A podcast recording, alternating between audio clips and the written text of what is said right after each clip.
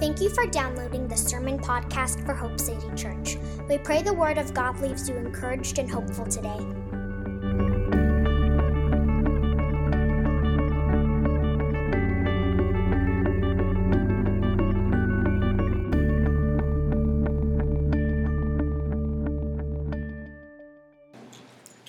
Open with me to Jude chapter 1, I would say, but there's only one chapter, so open with me to the book of Jude. It's only 25 verses. We're going to read verses 1 and 2. It says this Jude, a servant of Jesus Christ and brother of James, to those who are called, beloved in God the Father, and kept for Jesus Christ.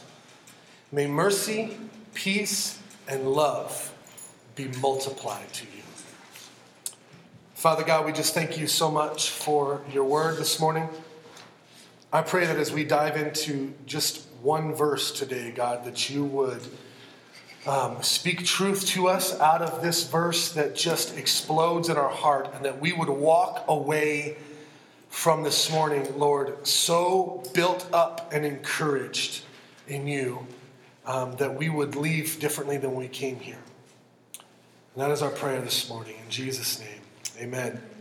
Amen. So, two weeks ago, we began a series in this tiny but powerful letter of Jude. And um, in the first week, we kind of took what we were calling kind of the 30,000 foot view of the letter. Uh, 25 verses, we just kind of zoomed out and from the high view, kind of took a look at the whole forest. But then we've been using this analogy and saying okay, it's good to do that with Scripture. We should do that with all of Scripture, Genesis to Revelation, just kind of get the feel for how all of it plays in together, how all of it tells one redemptive story.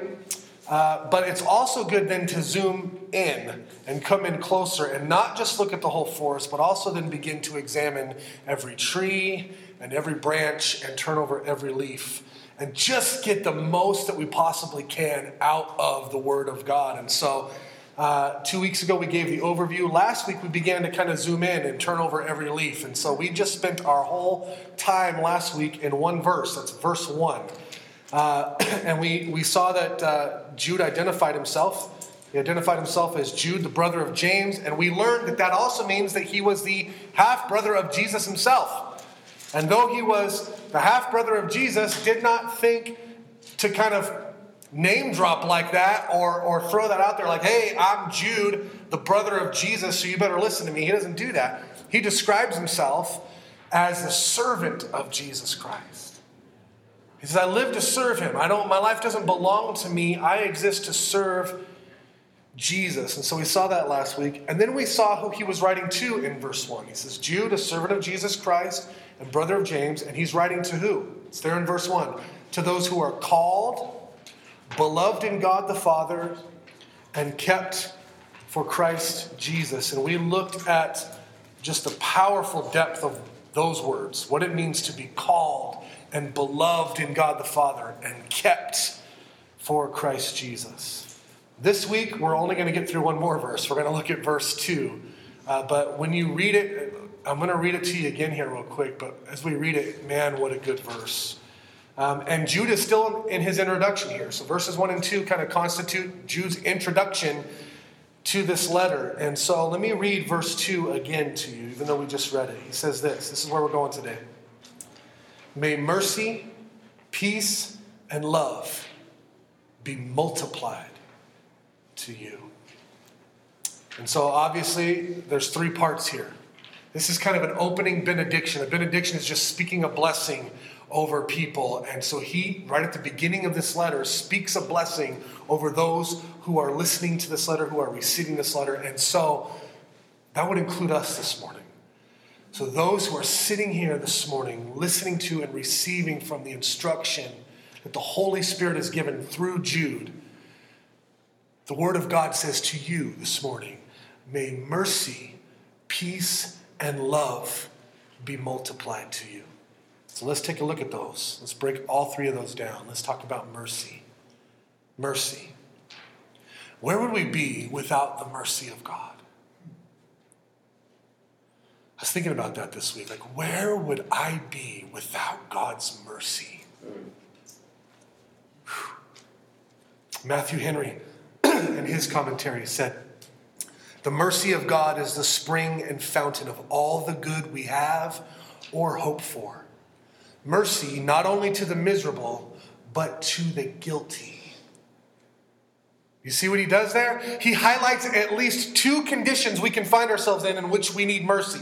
Okay? At least two. So he says mercy not only to the miserable, but also to the guilty. So let me give you two things here. These are in your notes. Number one, God has mercy for the suffering. Mercy for the suffering. That is for those who are suffering, those who are experiencing distress or suffering of any kind.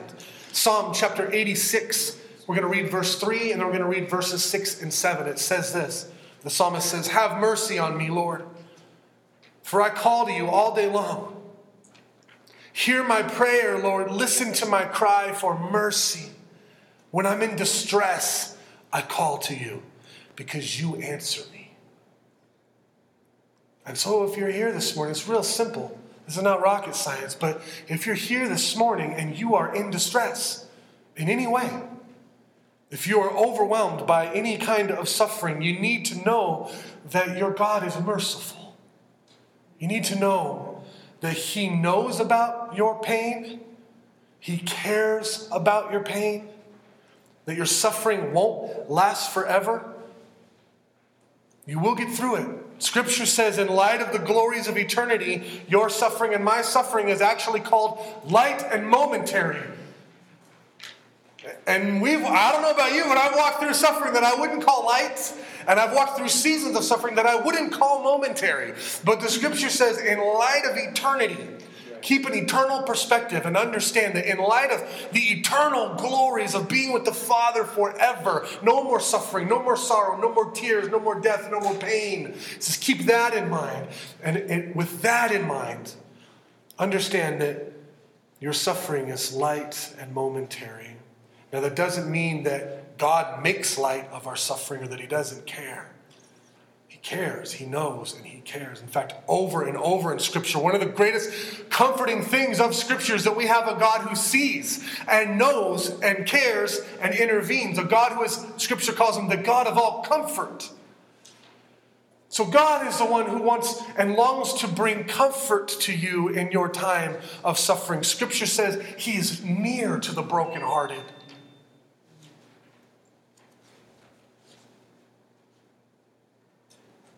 So the God of mercy will bring you through your suffering and will comfort you.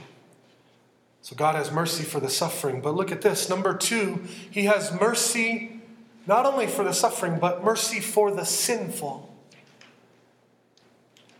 See, some of you are suffering, some of us are suffering because of nothing to do with our own choices or our own sin. It's just life and the world and sin and other people's choices or experiences or things that we don't understand or that are beyond our control. And so we're suffering from external forces, things outside of us that we can't change. But let's be honest, many times our need for mercy comes out of our own sinfulness comes out of our own brokenness that we sin and we blow it and we screw up so bad and then we're experiencing suffering of some kind. And I love Psalm 51. It's, we, we taught it a, a while back, not, not long ago, the whole psalm. But look at verses 1 and 2. Because this is written by David, King David, who has sinned. He's, he's committed adultery and, and conspiracy to murder.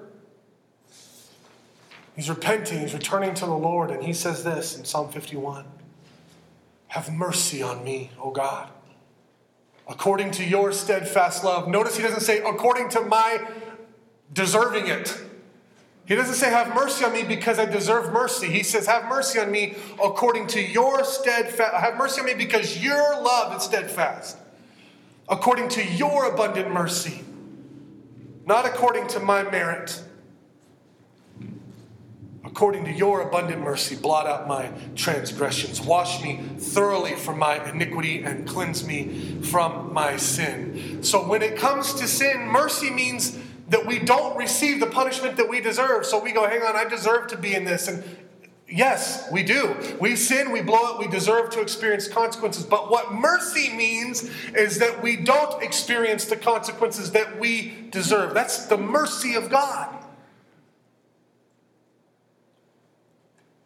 I have no idea if this is true. My suspicion is that it's not, but I read a story somewhere one time where it says that a, a mother once approached Napoleon uh, seeking pardon for her son.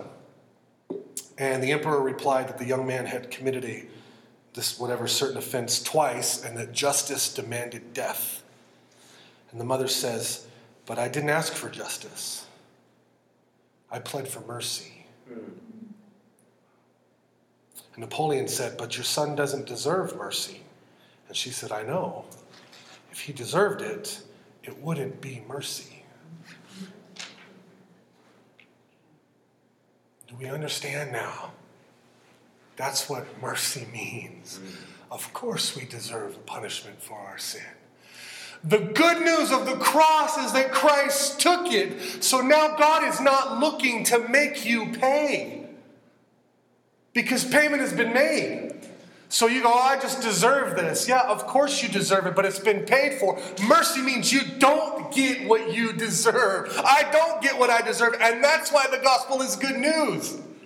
It's not, hey, I died for you, now still earn your way to heaven. It's not that. It's like this mother who approached Napoleon and says, uh, Have mercy on my son. He goes, But your son doesn't deserve mercy. And she goes, Exactly. Because if he deserved it, it wouldn't be mercy. Mercy exists because we deserve the punishment. Do you understand that?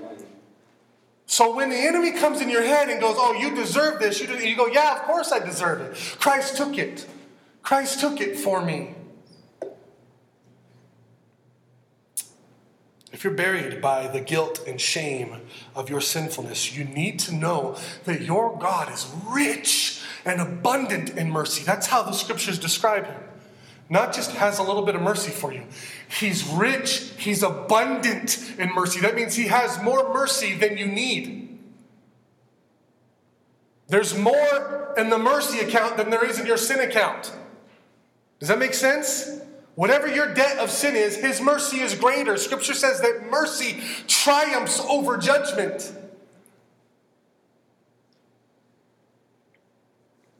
And God doesn't need to be convinced to show you mercy like Napoleon did in our little story. He's not reluctant to show you mercy. Scripture says he's longing to pour out his mercy on you. Come to Him with a humble heart and trust that God longs to show His great mercy to you. And so God's mercy is for the suffering and for the sinful. And Scripture tells us that His mercies never come to an end, but they are new every morning. Lamentations chapter 3, verses 22 and 23, if you need to write that one down and remind yourself every morning of the fresh mercies of God.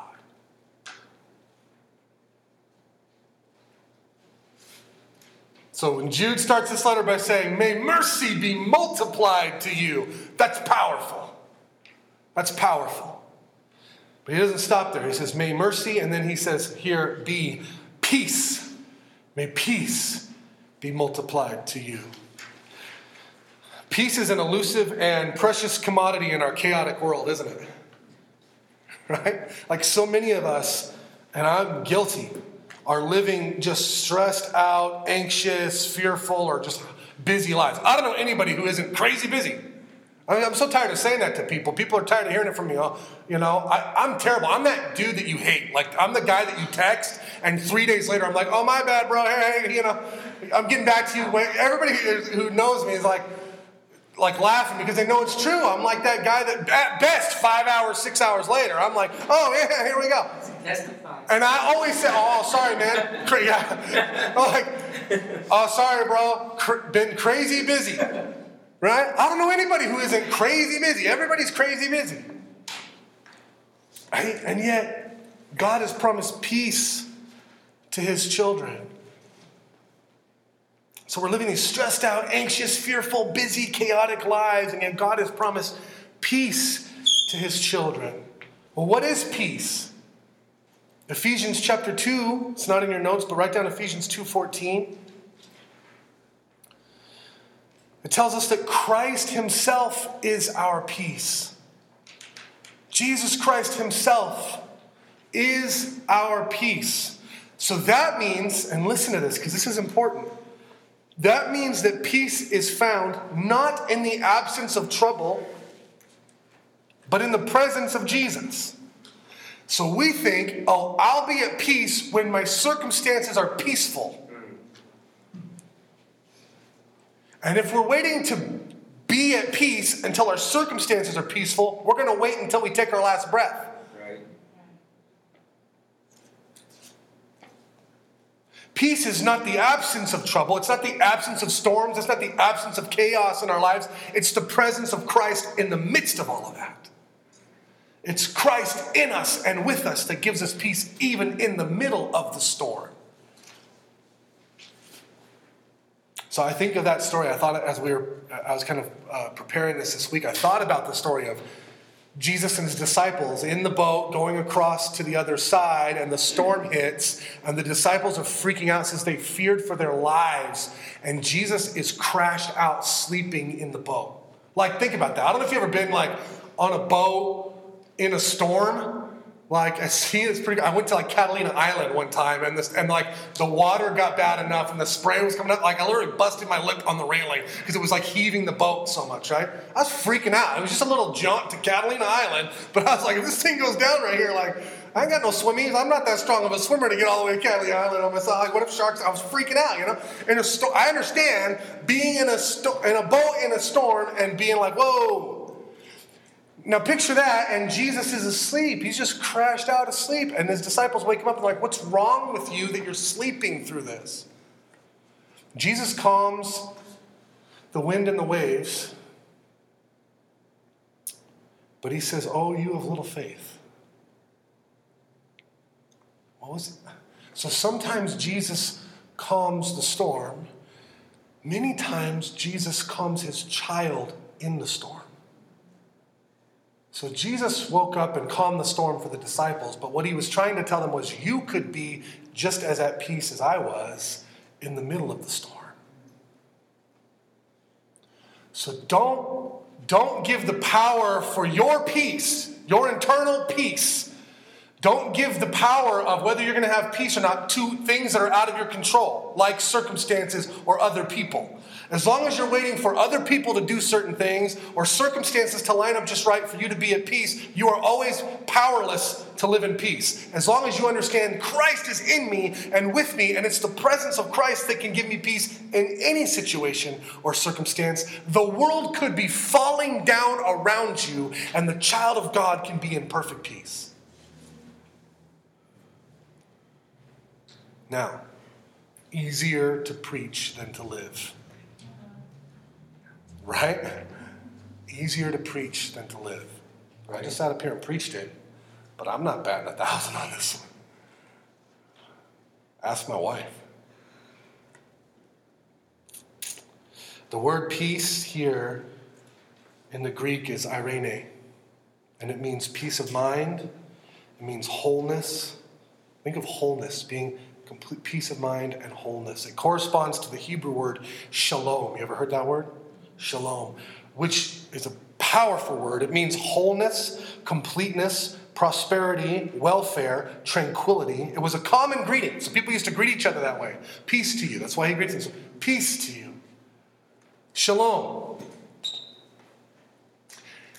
A, it was a common greeting that means universal flourishing. It was like saying, Hey, I pray that your life will flourish in every possible way. The scriptures speak of peace in a few important ways. I've given you three here, but these are important to walk through. Number one speaks of having peace with God. Peace with God. Look at Romans chapter 5, verse 1. Paul writes, Therefore, since we've been justified by faith, we have peace with God through our Lord Jesus Christ. Do you know that before you were following Jesus Christ, no matter how nice you thought of him, Scripture called you and I enemies of God. You go, I was an enemy of God. And the scripture is pretty clear. If we were not in Christ, we were called enemies of God. But this verse says we're no longer enemies. As those who have repented and begun to follow Jesus, trusted in Him for salvation, and who are in Christ now, it says we have peace now with God. Number two, scriptures speak of us having peace from God. Peace from God. Look at Ephesians chapter 1, verse 2. He says, Grace to you and peace. And where does it come from? Peace from God our Father and the Lord Jesus Christ. Understand, guys, that peace is a gift. True and lasting peace can only be found in Him. It's received as a gift from God. It can't be earned or worked up or strived for or conjured up in our own strength. If you are, if you are struggling and striving to try to create peace, we're doing it wrong. And I've been here. I've been on that little hamster wheel of just, oh, try to feel more peaceful. right? Like, like I can create peace. Peace is a gift from God, from the God who, who himself is peace. This is God is our peace. So it's just receiving the gift of peace, I'm not creating it, not conjuring it up, not striving for it. Oh, I got to do more things to earn peace in my life. It's no. It's just receive it from Him, walk in His presence, enjoy His presence, know that He's present with you, and that His presence gives you peace. It's a gift, it comes from God. So, number one, we have peace with God. Number two, we have peace from God. And number three, Scripture says we have the peace of God. Now, this, when I got this one, blew my mind. Philippians chapter 4, verse 7. There's a whole context here that I wish I could break down, but read all of Philippians 4, it's amazing. But Philippians chapter 4, verse 7 says, And the peace of God, which surpasses all understanding, will guard your hearts and minds in Christ Jesus. That means the peace of God won't always make sense. That means your circumstances will be telling you one thing, and you can still be at peace even if you don't understand why you have peace in the middle of this chaotic situation. It doesn't make sense because it goes beyond your understanding. Okay? But what kind of peace did it say we have? It says the peace of God. Let me give you one more verse to make this point. John chapter 14, verse 27. This is Jesus himself speaking. Peace I leave with you. My peace I give to you. Not as the world gives, do I give. Let not your hearts be troubled, neither let them be afraid. A troubled heart, a fearful heart, is something we let happen. That's what that verse just said.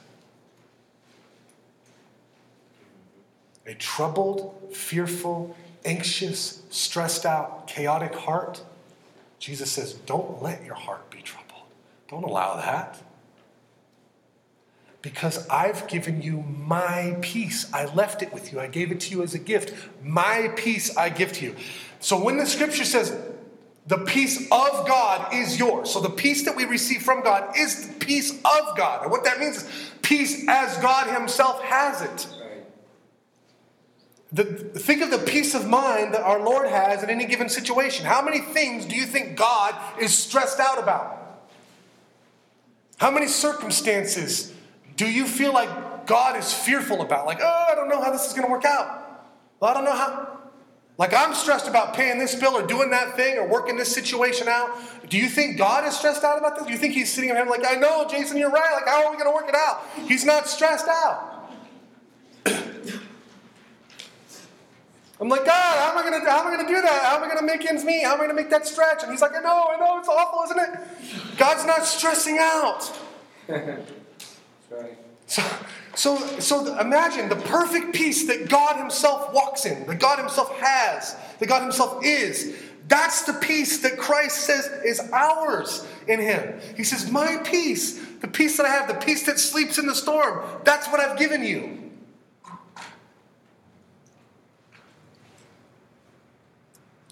So we don't have to live troubled or anxious or afraid we don't have to be stressed out or fearful or, or, living with these chaotic hearts and minds. I'm preaching to myself here. This is an amazing blessing he's speaking over them and over you this morning. May mercy, peace, and what's that third thing? Love. Love be multiplied to you. Remember back in verse 1, Jude has already called them beloved in God the Father says, You are beloved like a, like a cherished treasured, prized child of God. If you're a parent, think of how immensely you love your children. Nothing you wouldn't do for them. I know it. It's instinct. It's like as a parent, you just instantly, I would take a bullet for every one of them without even hesitating. A self sacrificial, pure love. And we don't even love like God loves. Our love is tainted and imperfect and pure. But I mean, I can only imagine, as a father, I can imagine just a little bit. This kind of looks, he's already called us beloved in God the Father. Now in verse 2, he prays that love will be multiplied to us. There's a lot of love in the first two verses of this letter. I want to give you quickly, and then we'll close, four things about the love of God. I had like 12 things, okay? I believe it. Right? I had, I had 12. And I had to stop myself at 12. I was just kept writing. These verses just keep coming and just kept coming because the Bible has so much to say about the love of God. But I just want to give you four real quick and just encourage you. Get home, get a Bible concordance, look up love in the scripture, and, and have a field day. You are so loved. Yeah. Number one, God's love is not dependent on your performance. God's love for you is not dependent upon your performance for Him. Look at Romans chapter 5, verses 6 through 8. For while we were still weak, at the right time, Christ died for the who? For the ungodly. For one will scarcely die for a righteous person, like someone would hardly die for someone who is righteous, though perhaps for a good person someone might dare to die.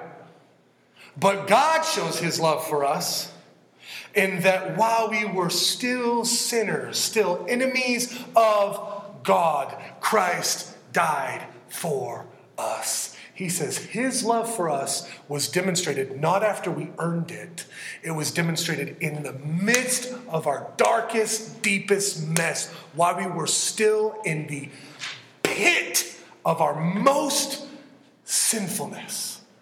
Christ demonstrated his love by laying down his life for us. God's love for you is not dependent upon your performance. If God only loved those who were not sinners, he wouldn't love anyone. You understand that, right? Because we're all sinners. We've all sinned and fallen short of the glory of God. That's what Scripture says. So, Scripture teaches simultaneously that we have all sinned and fall short of the glory of God. Yet somehow you and I get convinced by the enemy and by other people and the way that the enemy and people respond to us, that somehow we are more sinful and more broken and more unworthy of God's love than other people. You've never met a person who earned God's love by good behavior.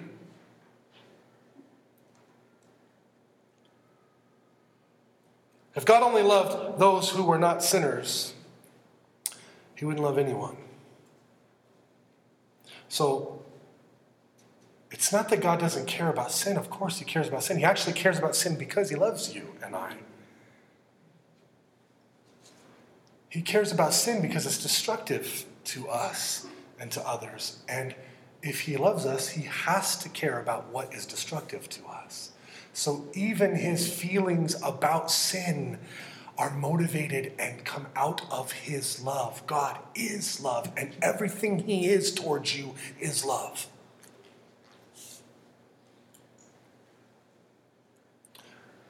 This means that God doesn't just love some future, better version of you.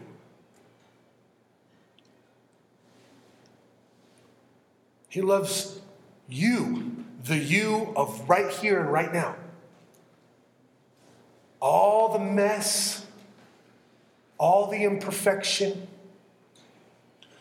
all the falling short of peace and all these things that we do where we go, oh, and all of our sin and all of our mess. God loves you. He loves you right now. And of course, like I said, He cares about sin. But His love for you isn't tossed around on the waves of your behavior. Think about that. God's love for you isn't strong when you're doing well and then weak for you when you're not doing well. He isn't hot and cold based upon your performance. Like if you are reading the Bible enough and praying enough and doing all these good things enough that all of a sudden God loves you more. Right. God loves you perfectly. His love is perfect. God is love and God is perfect. That means His love is perfect. There's nothing flawed or tainted or wrong about God's love. It is always perfect towards you, never lacking.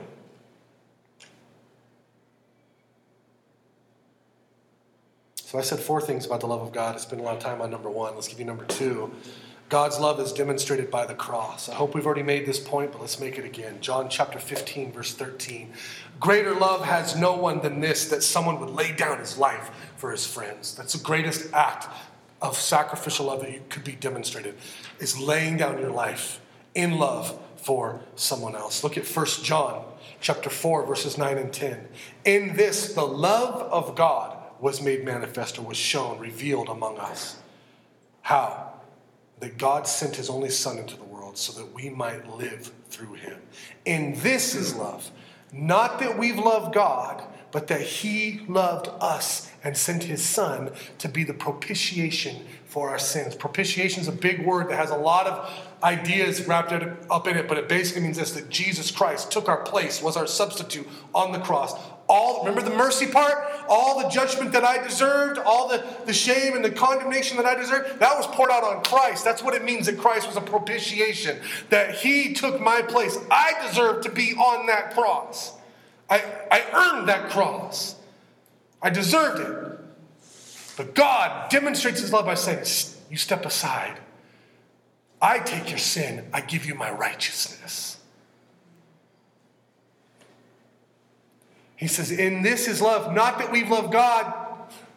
Love is not demonstrated by how we feel about God, because let's be honest, we're hot and cold, aren't we? I'm on fire for God one moment, and the next moment I'm like, Lord, help me to be more passionate about you. So it's not, love is not demonstrated by how much I love God, because that's a thing that can be moved and tossed. It says, no, no, it's demonstrated in the perfect, unchanging, unfailing, eternal love of God for you. That's true love. Scripture says, even if we are faithless, he remains faithful because that's who he is. He can't deny himself. His love for you is steadfast, it's faithful, it's eternal, it's immovable, it's unshakable. And the cross is the greatest demonstration of the love of God. John chapter 3, verse 16, arguably the most popular scripture verse in all of the Bible. For God so loved the world that he gave his only Son that whoever believes in him should not perish but have eternal life. Listen, it's easy to pay lip service to say that you love someone. We throw around the word love like it's crazy. I say I love tacos, and in the next breath, I love my wife. Like, right? Like, and I do. I love tacos. Tacos are amazing. tacos have a place in my heart forever. But when I say I love tacos, I don't mean it in the same way as when I say I love my wife.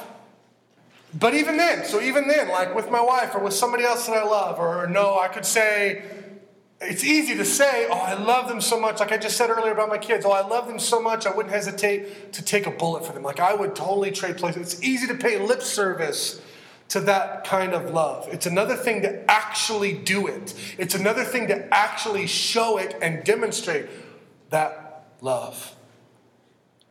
What about when love becomes costly, when it costs you something? What about those moments when love might cost you everything? So many people say they would die for the one they love. Jesus actually did.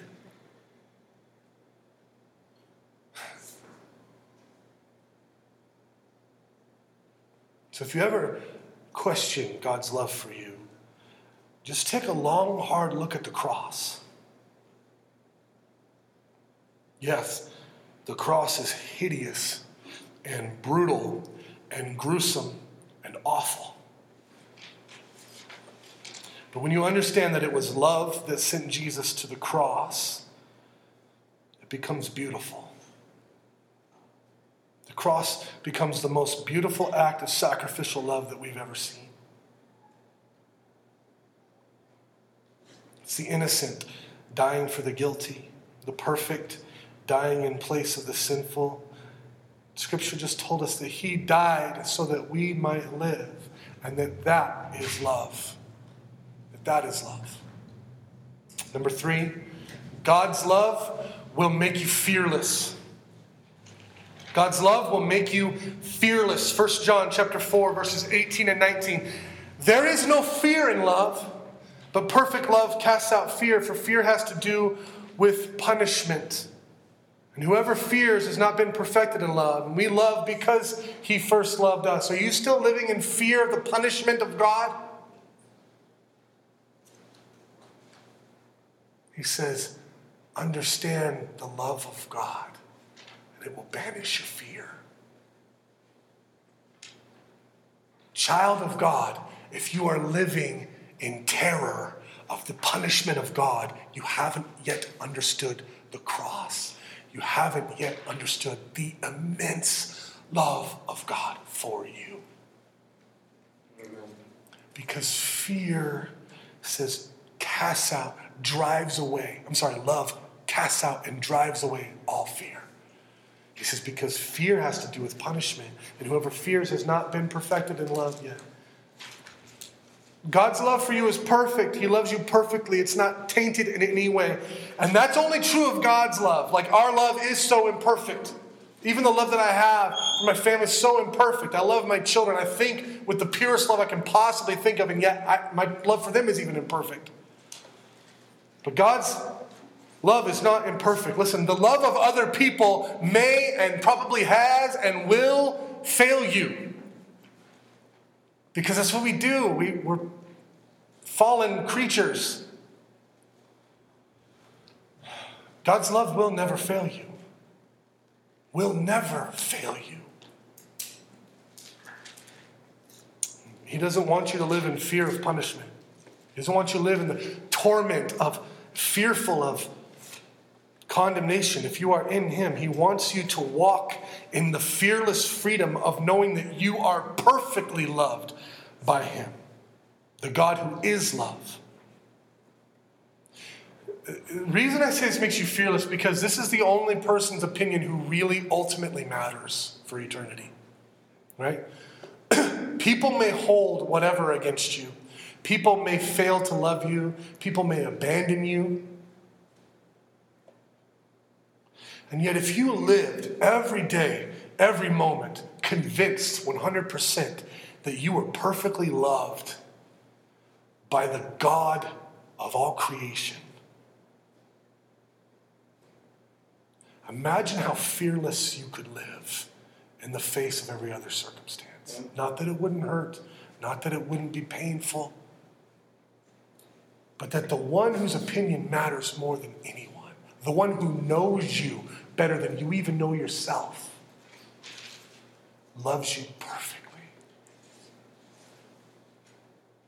Imagine how that, knowing that deep in your bones, would just drive away all your fear. Fourth and final thing about the love of God. Well, it's certainly not the final thing, it's just the final thing in this sermon. But the fourth thing that I want to share with you is that nothing can separate you from God's love. Romans chapter 8, verses 35 through 39. Paul writes, this is an amazing climax to a fantastic chapter. He says, Who shall separate us from the love of Christ? it's a rhetorical question. Can anything separate you from the love of Christ? That's what he's saying. What in the world could ever separate you from the love of Christ? Shall tribulation, or distress, or persecution, or famine, or nakedness, or danger, or sword? As it is written, For your sake we're being killed all the day long. We are regarded as sheep to be slaughtered. No, in all these things, we are more than conquerors through him who loved us. For I'm sure, certain, convinced that neither death, nor life, nor angels, nor rulers, nor things present, nor things to come, nor powers, nor height, nor depth, nor anything else in all creation will ever be able to separate us from the love of God in Christ Jesus our Lord. So sometimes we question God, do you love me because we're experiencing hunger? It says here, famine. Uh, God, you let me go through this. Do you still love me? Or nakedness, or peril, or danger, or sword. God, I'm walking through one of the most brutal seasons of my life. Like I don't, I don't see a light at the end of the tunnel, and it's punch after punch, wave after wave. God, do you still love me? The answer is yes. Yes. Nothing can separate you from God's love. Nothing can separate God's love from you. God always loves you perfectly.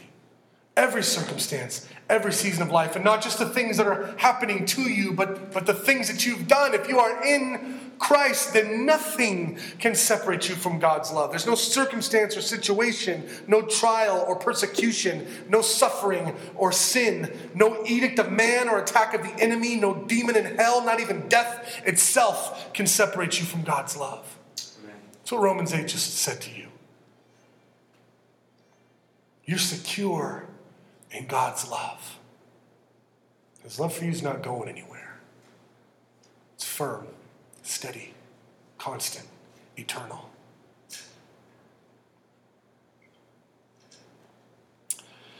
And so Jude opens his amazing letter by praying for these three things, speaking these blessings over them mercy, peace, and love.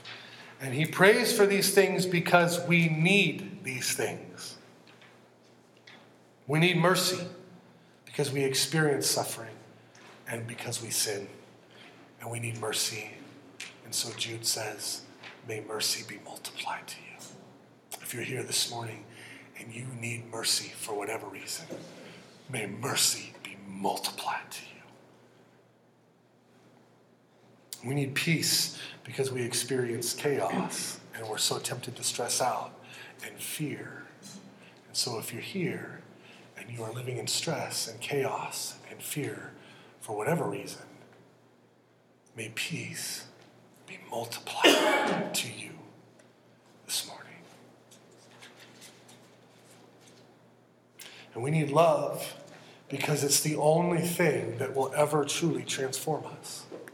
Rules will not transform us, judgment will never transform us.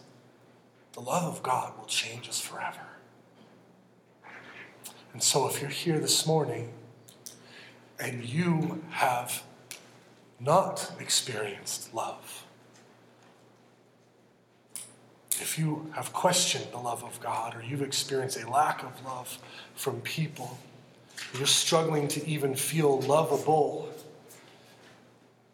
my prayer and Jude's benediction to you is that love would be multiplied to you today right now. So this verse is my prayer for you today and for myself. May mercy, peace, and love be multiplied to you. Amen. Father God, we thank you so much. Lord, we thank you so much for mercy. Where would we be without your mercy, Lord? And God, we thank you for peace. I pray that you would pour out your peace into our minds and into our hearts, that no matter the, yes, we do pray that you would calm the storm. But Lord, if the storm isn't calmed, we pray that you would at least help us to walk in the peace that you've given us, even in the middle of a storm. So, Lord, I pray that you would pour out your mercy and pour out your peace on us today. And Lord, I pray that you would pour out your love in abundance, that we would leave here this morning, God, absolutely drenched and dripping in your mercy, your peace, and your perfect, unchanging, unfailing, eternal, faithful, steadfast love. And we pray these things in Jesus' name. Amen.